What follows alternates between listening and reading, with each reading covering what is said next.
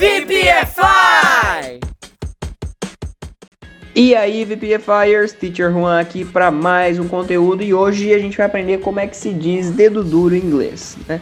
Para quem não sabe, dedo duro é uma pessoa que conta as coisas dos outros. Então, se uma pessoa te dedurou, ela contou algo que você fez para outra pessoa, né? Também chamado de cagueta, né? Cagueta e dedo duro acaba dando na mesma. E é isso que a gente vai aprender a falar hoje, várias formas aí para aumentar o seu vocabulário.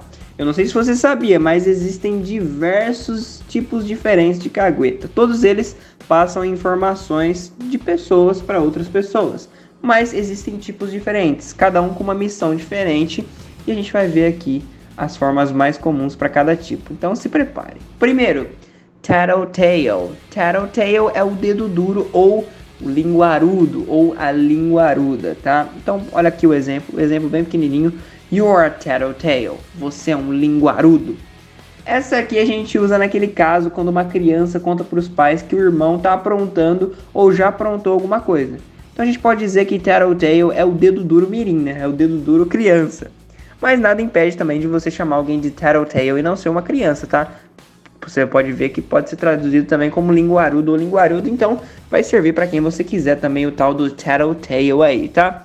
Segundo, segunda forma de dizer dedo duro é o tal do snatch. Snatch, tá? Então olha só o exemplo. I don't like him. He's a snatch. Eu não gosto dele, ele é um dedo duro. Esse aqui é o cagueta comum mesmo, tá, galera? Aquele que não consegue ficar de boca calada e já sai explanando para todo mundo aí. Não pode ver ninguém fazendo nada que já com pouco tempo já tá todo mundo sabendo, com os detalhes e tudo. O cara não aguenta ficar quieto. Então esse, enfim, é o dedo duro comum mesmo, snatch. Não tem mais nenhum significado a não ser dedo duro mesmo. Igual o tattletale que tem a linguarudo também, né? E agora temos o informant ou o informer. Então essas são as duas formas de dizer informante em inglês, né? Então olha só esse exemplo. In fact, my grandfather was an informer in the past. Na verdade, o meu avô era um informante no passado.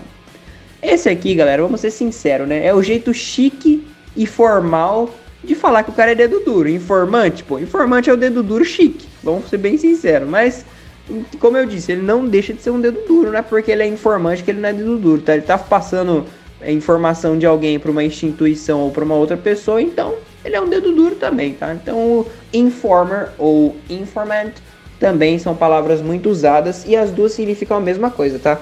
São o, o, informante. E o legal é que as duas elas são muito usadas. Não tem tipo assim, ah, uma tem mais frequência que a outra. Elas são bem usadas ambas, ambas, ambas essas, tanto informant quanto informer, tá?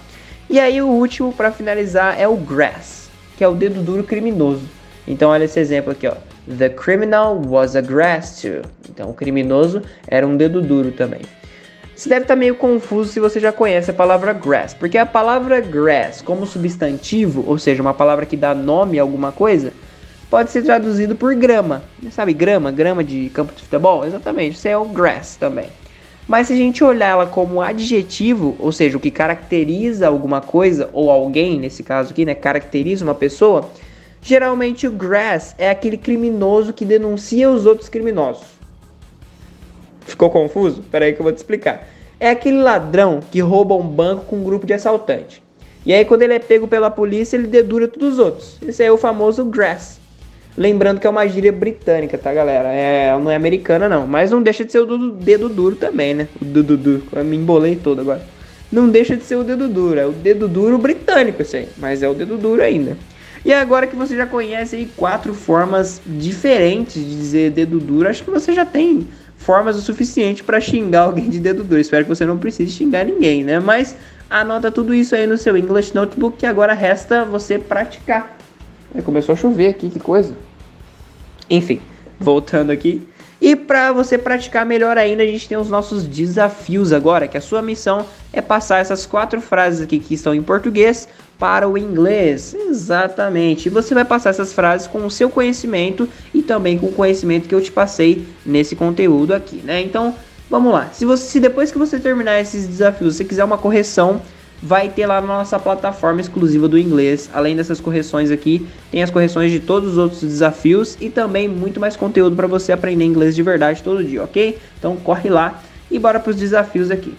Primeiro, se você falar para minha mãe sobre isso, você é um linguarudo. Segundo, Tony é um dedo duro, não confie nele. Terceiro, meu tio trabalhou como informante por muito tempo. E quatro, eu vi na TV que o homem foi ladrão e dedo duro. Então olha lá, você pode escolher aí qual dedo duro você vai usar, mas perceba que alguns exemplos eu já especifiquei algum tipo. Então, ó, no primeiro eu coloquei linguarudo. Então, qual tipo de, de dedo duro que eu ensinei aqui para você que também serve para linguarudo, né? Então, qual que serve como informante, né? Qual que é o dedo duro, só que é ladrão ao mesmo tempo? Então, veja aí no conteúdo que eu te ensinei e faça esses desafios para corrigir vá na nossa plataforma. See you VPFire in the next content.